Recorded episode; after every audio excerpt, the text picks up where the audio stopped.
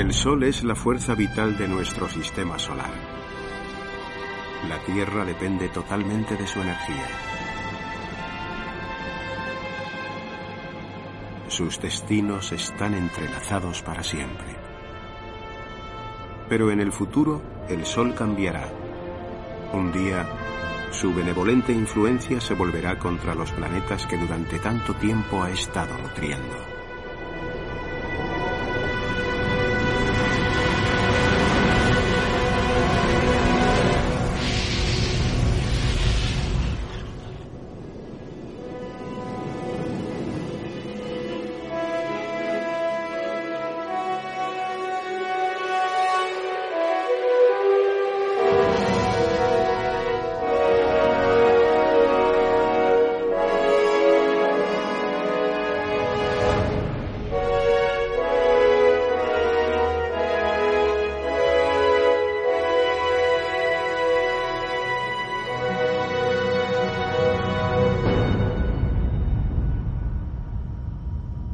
Destino.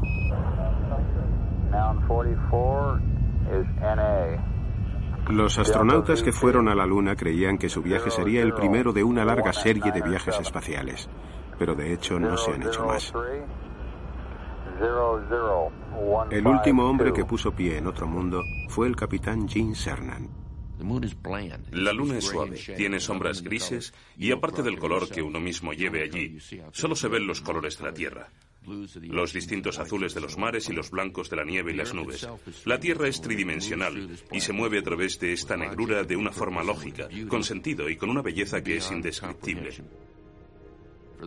Por primera vez empezamos a ver la Tierra como un planeta. Nunca la habíamos visto de ese modo.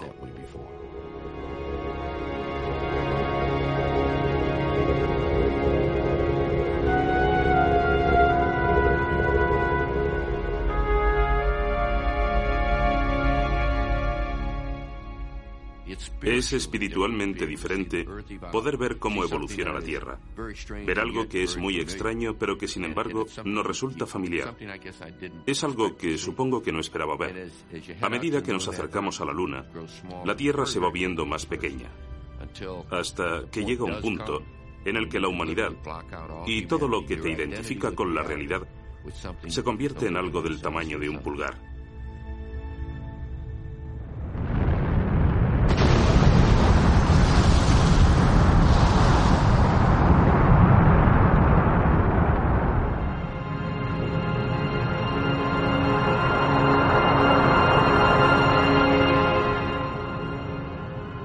Desde las misiones a la Luna, nada ni nadie había estado lo suficientemente lejos para poder captar una vista de nuestro planeta desde una distancia mayor, hasta el Voyager.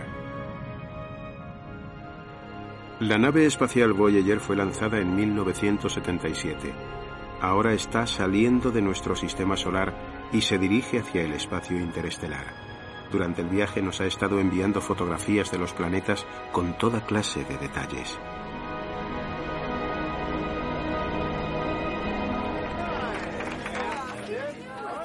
Pero había que tomar una última fotografía. Un regalo de despedida del revelador viaje de la sonda. La Voyager iba a estar en una posición en la que ninguna otra nave había estado. Y estaba equipada con instrumentos sofisticados. Así que podía girar y tomar una fotografía de todos los planetas del sistema solar. Me pareció que serían unas imágenes espectaculares, además de unas imágenes únicas. El científico de la Voyager, Carl Sagan, llevaba mucho tiempo pidiendo que la nave girara, pero el riesgo de que las cámaras se dañaran por la luz del sol parecía demasiado grande. Al principio, Caroline Porco se encontró con la misma respuesta.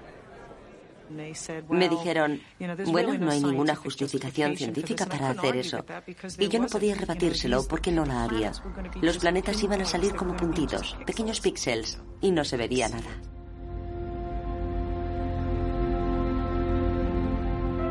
Pero la Voyager estaba llegando al final de su misión y no había nada que perder. El día de San Valentín de 1990, 13 años después de salir de la Tierra, la Voyager volvió sus cámaras hacia los ahora distantes planetas.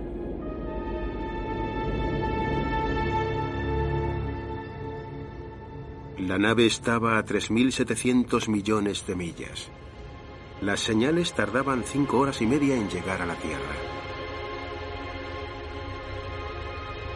Con una sola imagen no se podía captar todo el sistema solar, y el mosaico de fotografías tenía 6 metros de largo. Los planetas apenas podían distinguirse. Marte y Plutón eran demasiado pequeños para impresionar su imagen y Mercurio se perdía en el brillo del Sol. Pasé la mano por encima de la fotografía intentando quitarle el polvo que tenía. y resultó que una de las motitas de polvo era la imagen de la Tierra. Era pequeñísima. Ya sabíamos que no iban a ser imágenes preciosas y espectaculares. No se trataba de eso. La fotografía de los planetas que hemos tomado me parece que tiene el mismo valor que las bellas fotografías en color que tomaron los astronautas del Apolo 11 camino de la Luna.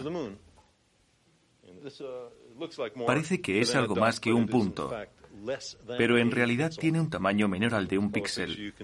Esta imagen es en color y vemos que tiene un tono azulado. Pues ahí es donde vivimos, en un puntito azul. Yo solo estuve en la Luna, mirando la Tierra, y pensaba en la humanidad. Imagínense lo que es estar fuera del sistema solar y verla como la vio la Voyager. Pero eso es lo que hemos hecho.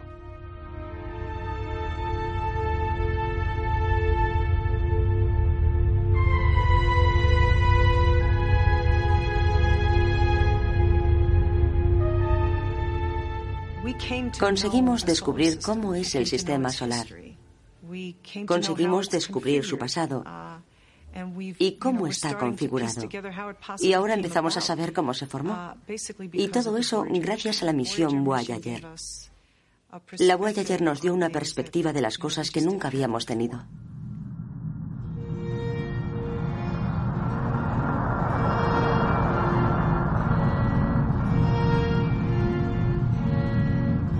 Pero lo que la sonda Voyager nos mostraba solo era un momento fijo en el tiempo, una instantánea. Todos los planetas cambiarán y evolucionarán de formas muy distintas antes de terminar su ciclo vital.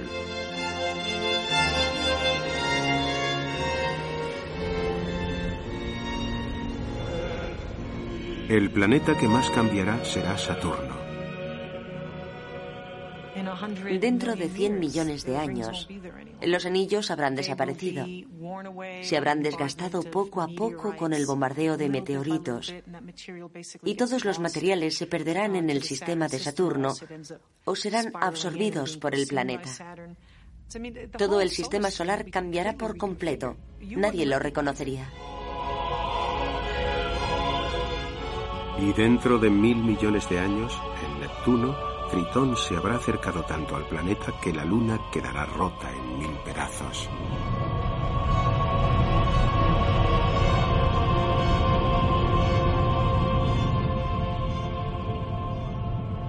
De toda esta destrucción surgirá algo aún más espectacular.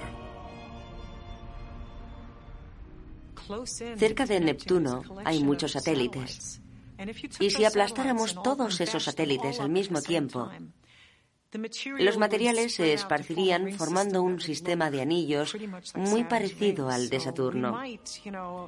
Así que aunque perdiéramos los anillos de Saturno, podríamos tener un precioso sistema de anillos en Neptuno. Y eso tampoco sería un mal cambio.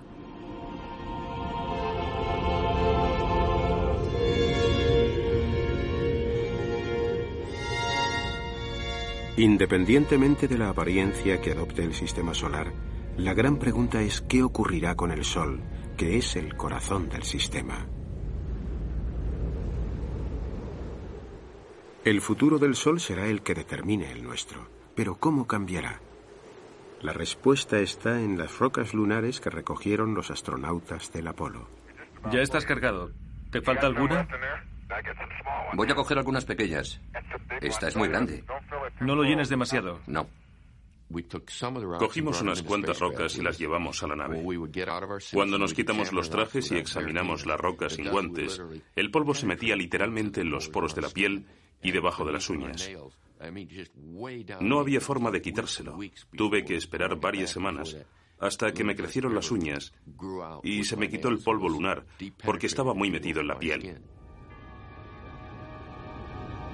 Durante millones de años, bombardeada constantemente por partículas solares, la Luna ha sido como un diario de nuestro Sol.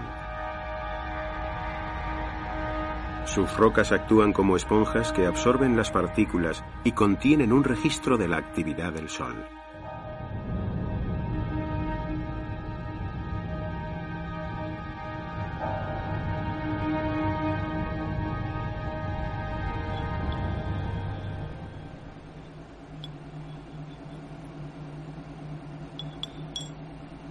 Los astronautas del Apolo recogieron pequeñas rocas enterradas en el polvo lunar.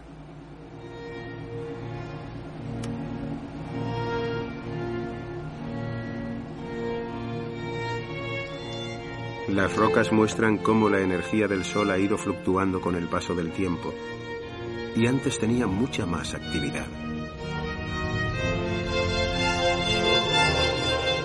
El Sol está envejeciendo y nosotros formamos parte de ese proceso de envejecimiento. Yo creo que pensar en los planetas y el Sol como una gran familia de cuerpos y preguntarse por su futuro a largo plazo es algo muy saludable, porque tendemos a pensar que la Tierra durará para siempre, pero estudiando los planetas del Sistema Solar vemos que no son eternos. La Tierra ya ha llegado a la mitad de su vida, así que vivimos en un planeta de mediana edad.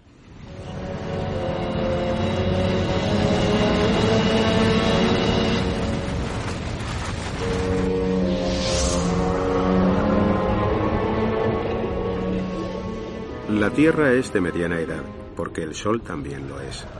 Y cuando el Sol vaya envejeciendo, empezará a volverse contra nosotros, desde su nacimiento ha ido calentándose un 10% más cada mil millones de años.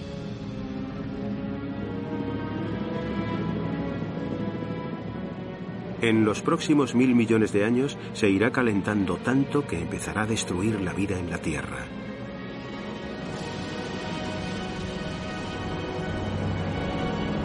Las plantas y los animales no tendrán tiempo para adaptarse al rápido descenso del nivel de dióxido de carbono. Nuestro tiempo en la Tierra puede estar limitado por esos sucesos.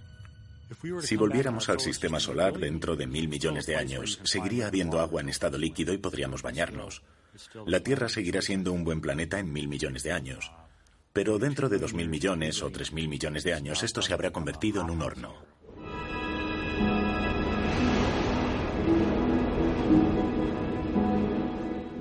Los mares empezarán a calentarse y se evaporarán en la atmósfera produciendo un efecto invernadero igual que en Venus. Será una atmósfera muy gruesa que retendrá mucho el calor.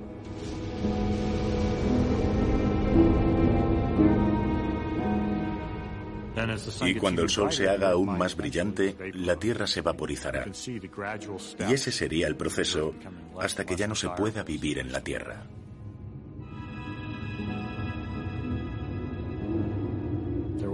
Llegará un momento en que se vuelva inhabitable y tengamos que buscar otro lugar para vivir. 5, 4, 3, 2, 1. Ignición. Acaba de despegar la Mars Climate Orbiter de la NASA y continuamos explorando el misterioso planeta rojo.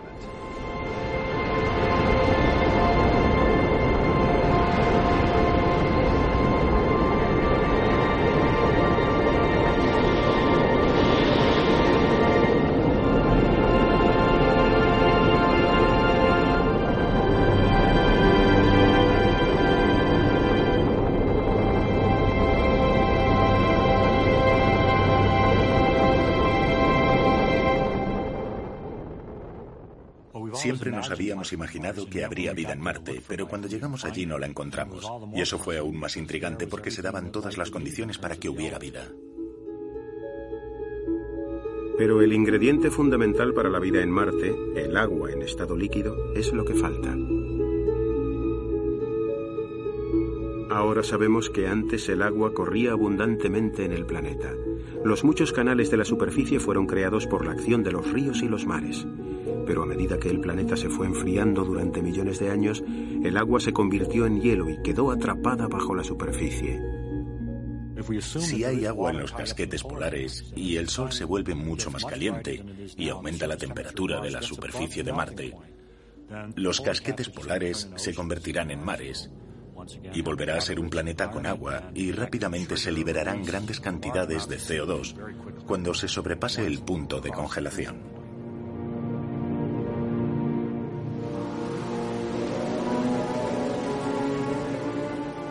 Marte podría tener un segundo despertar y podría volver a tener vida. Eso sucedería cuando el Sol sea dos o tres veces más brillante que ahora.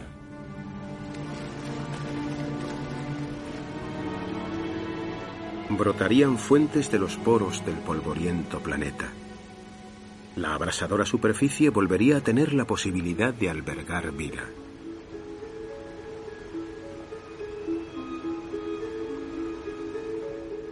El vapor de agua iría ascendiendo, el planeta recuperaría su atmósfera y se cubriría de nubes blancas igual que la Tierra.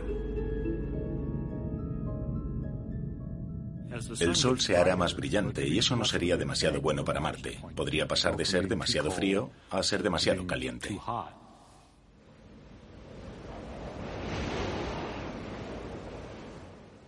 Marte no sería un buen lugar para vivir a largo plazo, pero en realidad no hay ningún lugar que pueda albergar vida para siempre, solo es una cuestión de tiempo. ¿Cuánto tiempo queremos seguir pagando el alquiler de este o aquel planeta? En la Tierra llevamos unos miles de millones de años y en Marte podríamos estar 500 millones de años, pero un lugar en el que podamos estar otros 500 millones de años es un buen sitio.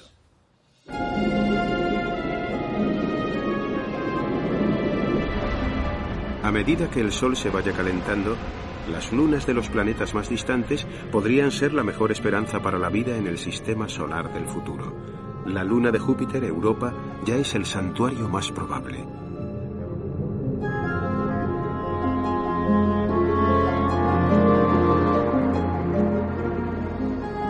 Bajo sus gruesas e inhóspitas capas de hielo, puede que ya haya alguna forma de vida primitiva. El doctor David Black es presidente del programa de la NASA Orígenes, diseñado para buscar formas de vida en el espacio. La luna Europa es muy intrigante. Parece un planeta cubierto de hielo, pero algunas de las formaciones que vemos en la superficie sugieren que debajo podría haber un mar líquido. ¿De qué tamaño? No lo sabemos. Esa es una de las cosas que investigaremos en el futuro. Sabemos que en las profundidades de nuestros océanos, donde no hay una luz del sol significativa, también hay formas de vida junto a las fumarolas, como las llaman. Luego es posible que se dé una situación análoga en Europa. En este mismo momento puede haber formas de vida primitivas. En el futuro Europa se calentará y su superficie helada empezará a derretirse, pero podría convertirse en un mundo acuático, un lugar demasiado difícil para ser colonizado. No creo que vaya a ser un lugar para ir de vacaciones en el futuro, pero al menos es un lugar donde podremos ver vida en una fase primitiva, otro lugar con vida en el sistema solar.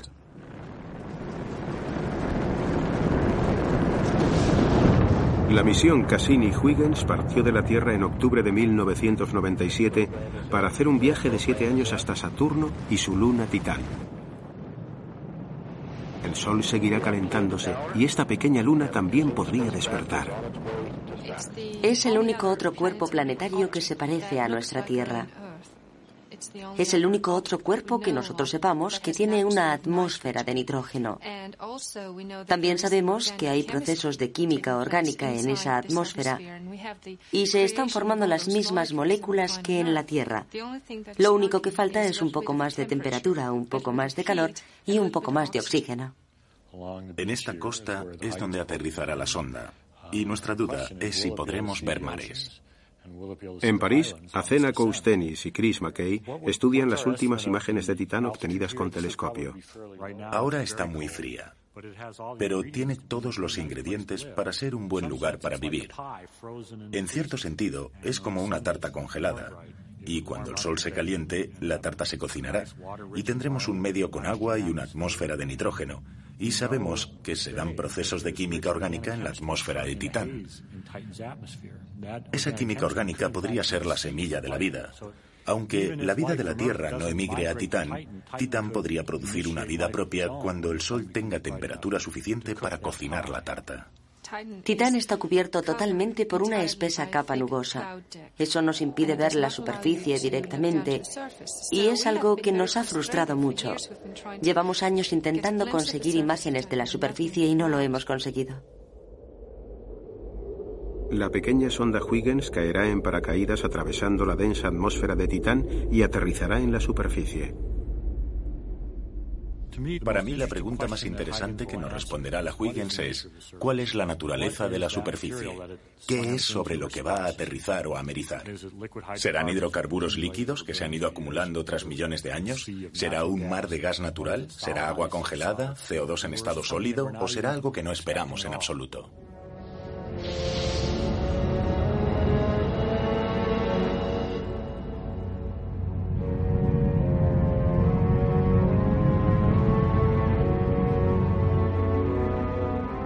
Mucho que se asemeje a la Tierra, al final ni siquiera el santuario de Titán será suficiente. Al igual que la Tierra, la luna Titán también se hará inhabitable.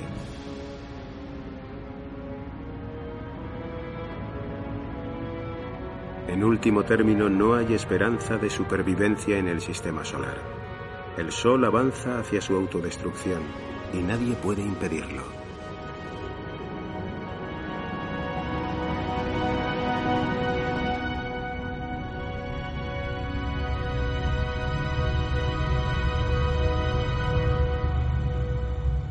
Este destino lo descubrió el padre Angelo Secchi, un astrónomo del Vaticano. En 1868 miró a través de su telescopio como había hecho otras muchas noches. Se fijó en una estrella moribunda muy lejos de la Tierra. Era la Gamma Canes Venatici, a 400 años luz. Estaba usando una nueva técnica llamada espectroscopia.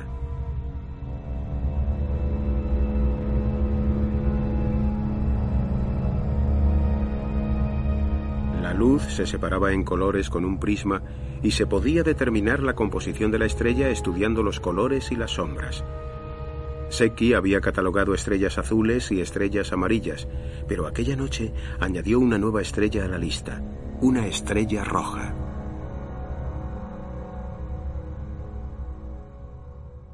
Secchi empezó a clasificarlas y a ponerles nombres. A la estrella roja la llamó Superbow la estrella arrogante, porque su espectro era muy distinto. La razón por la que era distinto es que la estrella era fría, grande y luminosa, y es lo que conocemos hoy como una estrella supergigante roja.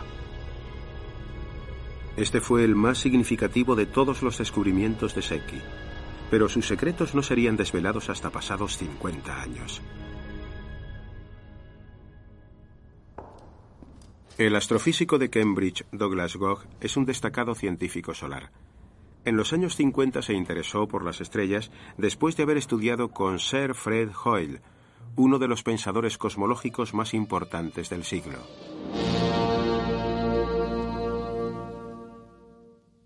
Fred Hoyle es uno de los líderes de la revolución que se ha producido en la astronomía. Sus ideas son polémicas, pero se trata de desvelar el origen del universo. Internacionalmente famoso, suele estar a caballo entre Cambridge y California. Fred Hoyle, el hombre que acuñó la expresión Big Bang, fue uno de los primeros en comprender lo que iba a pasar con nuestro Sol.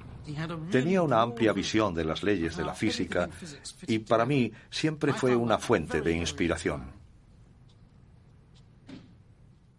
Seleccionaba los puntos más importantes que había que entender para tener una imagen global y después los analizaba con vigor y entusiasmo. Durante la Segunda Guerra Mundial dedicó su tiempo libre a formular teorías sobre la evolución de las estrellas y sobre el destino de una estrella en particular, la nuestra. Ya sabíamos que existían las supergigantes rojas, pero una de las mayores contribuciones de Fred fue la idea de relacionarlas con el final de la vida de una estrella.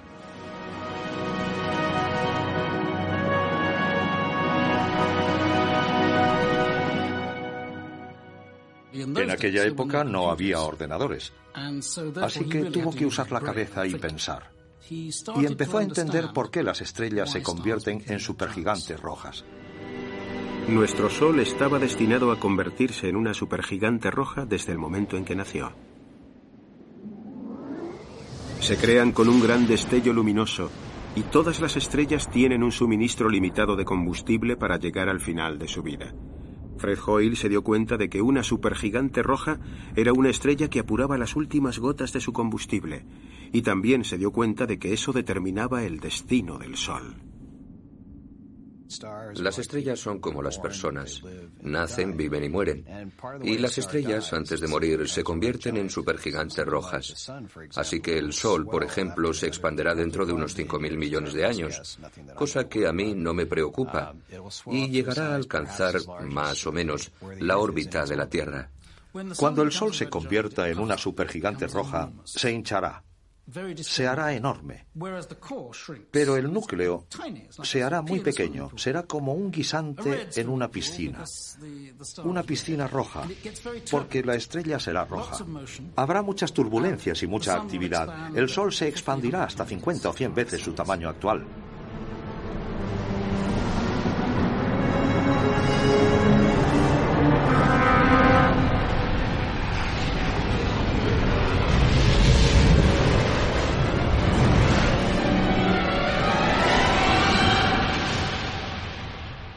El Sol engullirá Mercurio y Venus, probablemente. No creemos que llegue hasta la Tierra, aunque no tenemos la absoluta certeza. Pero sí cubrirá gran parte de la distancia que nos separa, así que llegará a ocupar casi todo el cielo. Se vería un enorme círculo rojo en el cielo. El proceso de combustión del hidrógeno en el núcleo del Sol se detendrá pero el hidrógeno atrapado en las capas exteriores provocará una gigante explosión de energía que cubrirá el sistema solar.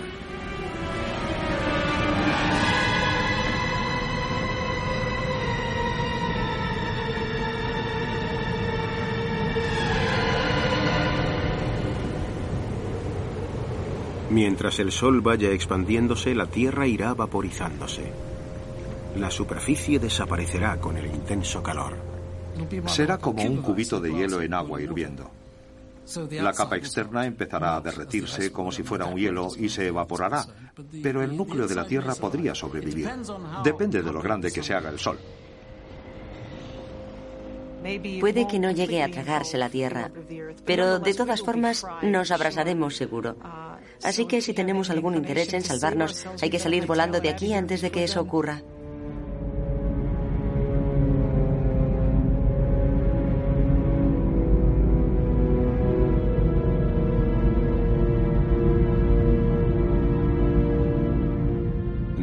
Sol, convertido en una estrella supergigante roja, irá enfriándose y la materia se disipará en el espacio dejando atrás el pequeño núcleo, una enana blanca. Al final, se desvanecerá en la oscuridad y nuestro sistema solar se desvanecerá con ella. Los planetas que queden seguirán orbitando a su alrededor y los planetas más cercanos habrán desaparecido y orbitarán alrededor de algo que pesa lo mismo pero que es muy pequeño y muy oscuro. Todo se volverá oscuro y frío y será una noche perpetua.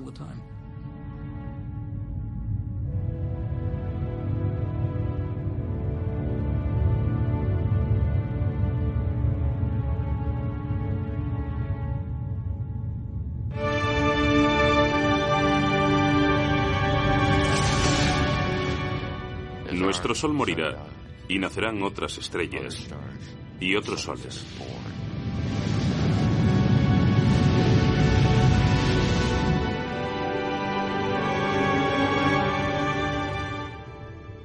Yo espero que para entonces hayamos progresado lo suficiente como para llegar a otra estrella y encontrar otro planeta. Cuando vamos a algún lugar oscuro en la Tierra, a un desierto o a donde sea, miramos hacia arriba y decimos, Dios mío, ¿cuántas estrellas hay? No sabía que hubiera tantas. Hay tantas estrellas y tantos planetas y sabemos muy poco de ellos. Y también hay que pensar en los que no vemos.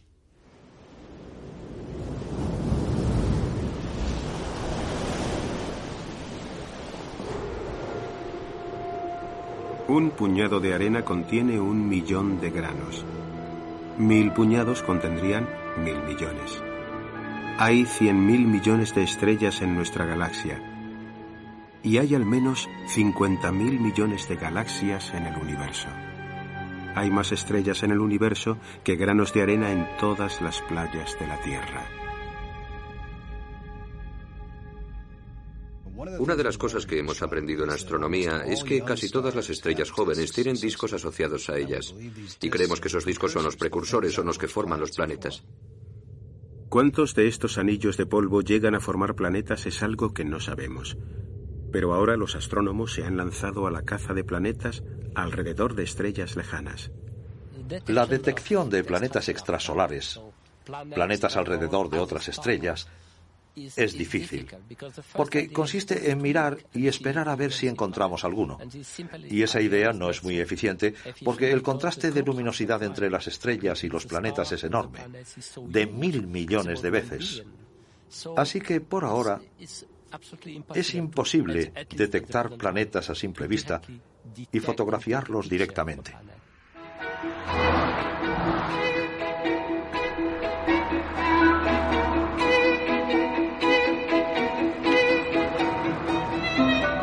El cazador de planetas Michel Mayor y su colega Didier Queloz intentan localizar objetos extraños alrededor de estrellas lejanas. Cada cierto tiempo hacen el largo recorrido desde su base en Ginebra hasta un observatorio poco conocido de Saint-Michel, en Haute. No podían llegar a ver un planeta directamente desde la Tierra, así que juntos idearon un sistema para ver los planetas indirectamente estudiando el movimiento de las estrellas. Una oscilación de la estrella indicaría la presencia de un planeta con su campo gravitatorio actuando sobre la estrella. Si hay un planeta girando alrededor de una estrella, la estrella también gira un poco.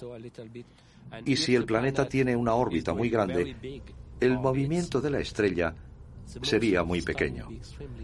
Así que la idea es buscar estrellas que bailen un poco. En diciembre de 1994 descubrieron una estrella cuya oscilación solo podía estar producida por algo como un planeta.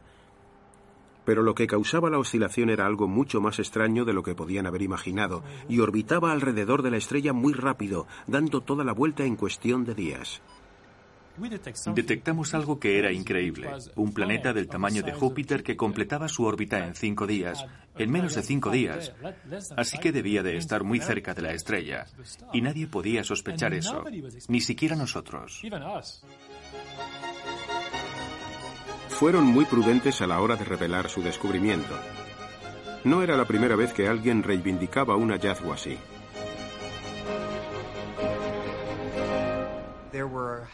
Había media docena de reclamaciones atribuyéndose el descubrimiento del primer planeta alrededor de una estrella. Y todas resultaron ser falsas. Y mucha gente contribuyó a descartar esos planetas. Pero como había habido tanto revuelo con el descubrimiento de nuevos planetas, el equipo suizo tuvo que ser mucho más meticuloso.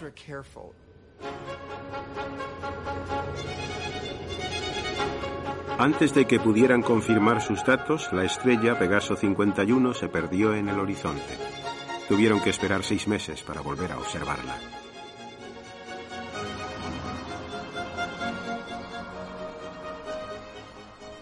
Teníamos que asegurarnos de que era real y tuvimos que trabajar mucho para demostrar que la única explicación para el fenómeno era la presencia de un planeta.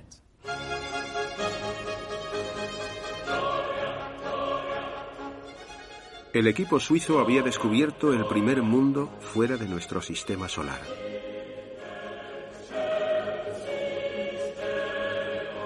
Pero una órbita tan corta sería fácil de detectar para otro equipo. Debían mantener su planeta en secreto hasta estar listos para anunciar su descubrimiento. Nos gastábamos bromas con nuestro secreto. Mi hijo, que tenía 17 años entonces, dijo, yo conozco esa posición, porque él hacía las mediciones con nosotros y se dio cuenta de que todas las noches observábamos la misma estrella. Y Didier y yo pensábamos si había que matarle para guardar nuestro secreto. Otros ya habían buscado planetas extrasolares desde principios de los 80 sin éxito. En el Observatorio Lick de San Francisco, Geoff Marcy también se dedicaba a la caza de planetas. Cuando se anunció el descubrimiento de la Pegaso 51, decidió examinar las montañas de datos que ya había acumulado y se dio cuenta de que él también tenía algunos tesoros escondidos. Estábamos perfeccionando nuestra técnica para detectar estrellas oscilantes, pero no examinábamos los datos. Un par de meses después, nos dimos cuenta de que entre las 107 estrellas que habíamos estado observando, dos de ellas surgieron enseguida como estrellas con planetas. Y los meses siguientes encontramos cuatro estrellas más con planetas. Y en abril del 96 ya habíamos descubierto seis planetas que orbitaban alrededor de estrellas. El equipo de Geoff Marcy ya ha descubierto 12 posibles nuevos planetas. El ritmo de descubrimientos es frenético. Descubrimos un planeta nuevo todos los meses y esperamos que el ritmo se mantenga durante los próximos años. Yo creo que dentro de unos años habremos encontrado todos los planetas que pueda haber en nuestra galaxia.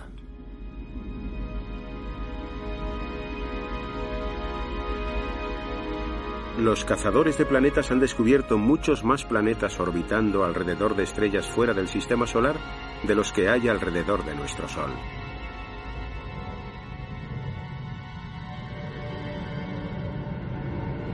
Pero estos nuevos planetas descubiertos son muy distintos a lo que podríamos haber esperado. Creíamos que era imposible que pudiera existir un planeta gigante tan cerca de una estrella, lo lógico sería pensar que solo se formaran en las regiones más apartadas y frías de un sistema solar.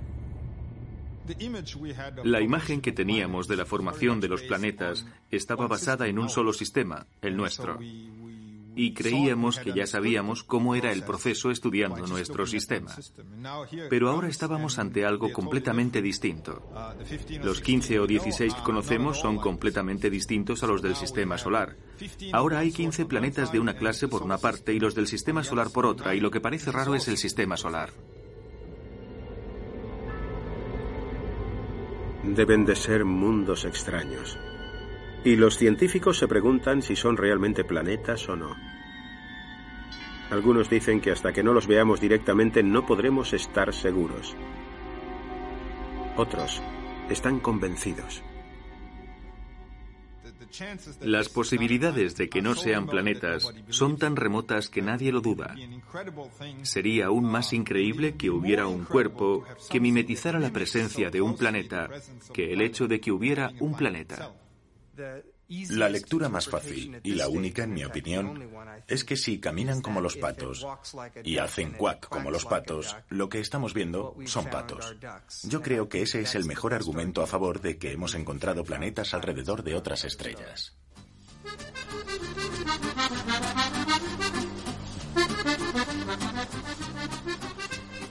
Pero, ¿qué más podríamos averiguar sobre esos otros mundos? Junto a Michel Mayor, Acena Cousteni se examina los sorprendentes datos de la Pegaso 51.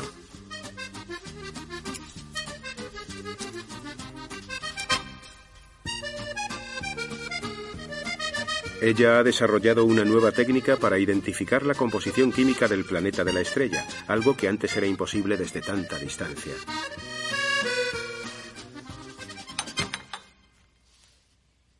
Hace solo tres años no teníamos ni idea de cómo identificar la química de un planeta. A veces la ciencia resulta emocionante. La idea que tuvimos fue la de usar la propia estrella para colocarnos detrás del planeta y que ella nos descubriera algo de su composición. No pueden ver el planeta en sí, pero pueden ver los cambios de la luz de la estrella.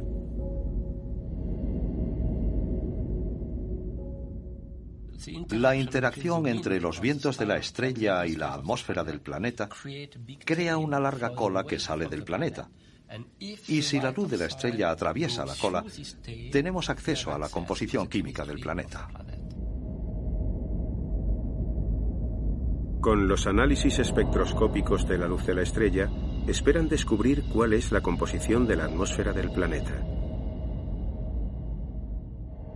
Si llegásemos a detectar una atmósfera, eso sería la prueba fehaciente de que es un planeta.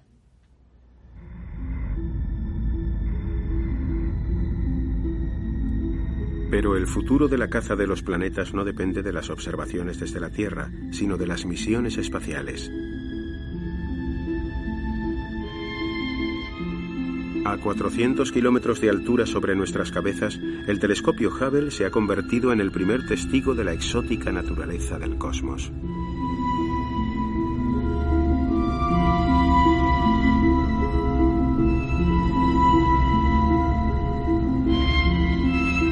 En los miles de galaxias que ha fotografiado el Hubble, debe haber otros tantos miles de planetas, pero para buscar planetas en nuestra propia galaxia, la Vía Láctea, Necesitamos un gran telescopio en el espacio. El telescopio más importante que vamos a usar en el programa de los orígenes es uno al que llamamos Planet Finder. Es un telescopio bastante grande, que es lo que los científicos llaman un interferómetro. En realidad es más de un telescopio, son cuatro o cinco telescopios pequeños que juntos forman un telescopio grande. Los telescopios como el Planet Finder nos permitirán ver planetas extrasolares por primera vez y veremos lo inimaginable con toda nitidez. El Planet Finder nos proporcionará algo más que las imágenes que estamos acostumbrados a ver de los satélites orbitando alrededor de la Tierra. No serán esa clase de imágenes. Lo único que veremos será un pequeño punto, pero la señal que provenga de ese punto será la verdadera clave para los científicos.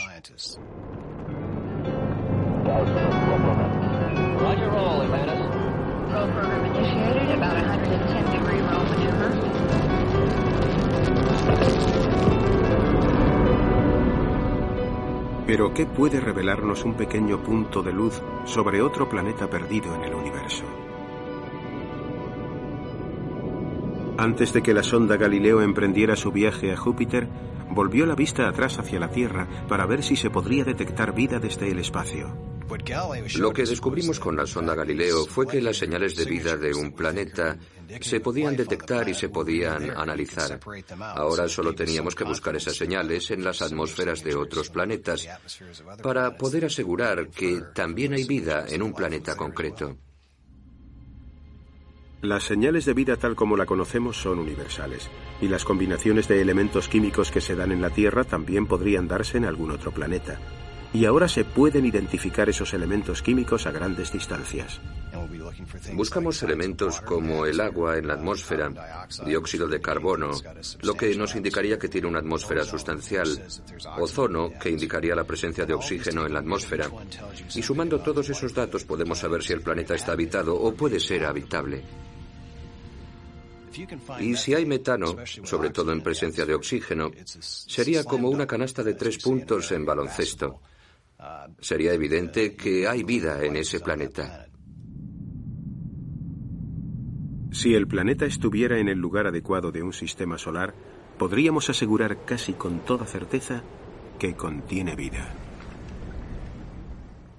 En un planeta que tenga una superficie rocosa, con una temperatura no muy fría para que el agua no se congele y no muy alta para que no se evapore todo el agua, digamos que fuera como la sopa de ricitos de oro y estuviera a la temperatura justa, el agua se acumularía en lagos y ríos y mares. Todos los químicos están de acuerdo en que las leyes de la química actuarían y se formarían las moléculas orgánicas complejas a las que llamamos vida.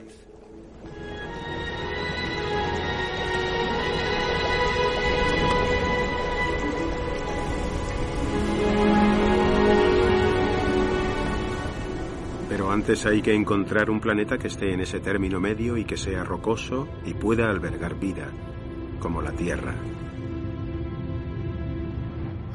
A mí me encantaría encontrar un planeta parecido a la Tierra, aunque sea frío o esté demasiado lejos o sea demasiado caliente. Para mí sería suficiente, porque si encontramos uno de esos, no hay duda de que puede haber otros planetas más apropiados para albergar vida. Lo importante es encontrar uno y después ya podremos ser más selectivos y buscar otro con la temperatura adecuada.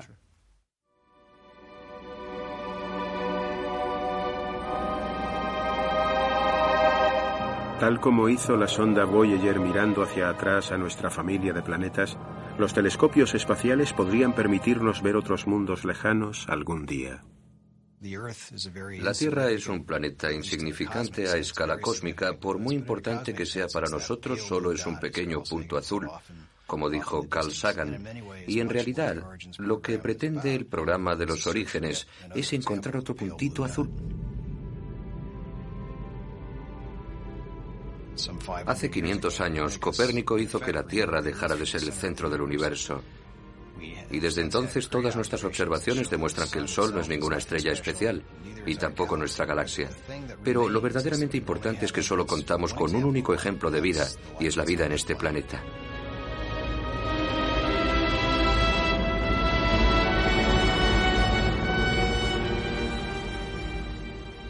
Estamos obsesionados con encontrar otras formas de vida y con descubrir el origen de la vida. Es como si la vida necesitara descubrirse a sí misma. Esa es nuestra forma de pensar. Cualquier expedición que organicemos a otro sistema solar tendrá que ser a un sistema solar que sea lo más parecido al nuestro.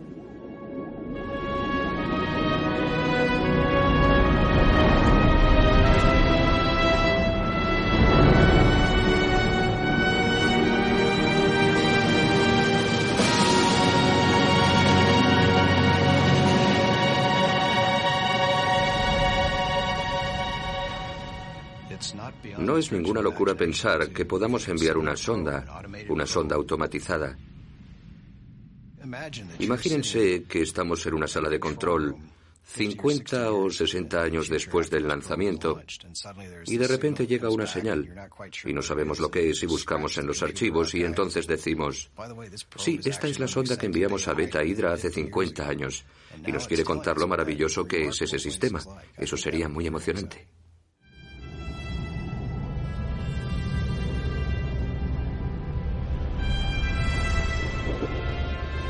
Fue la curiosidad por saber lo que había más allá de nuestra atmósfera lo que nos llevó al espacio. Pero cuanto más nos adentramos en él buscando otros mundos, más nos asombramos con la belleza de nuestro propio planeta.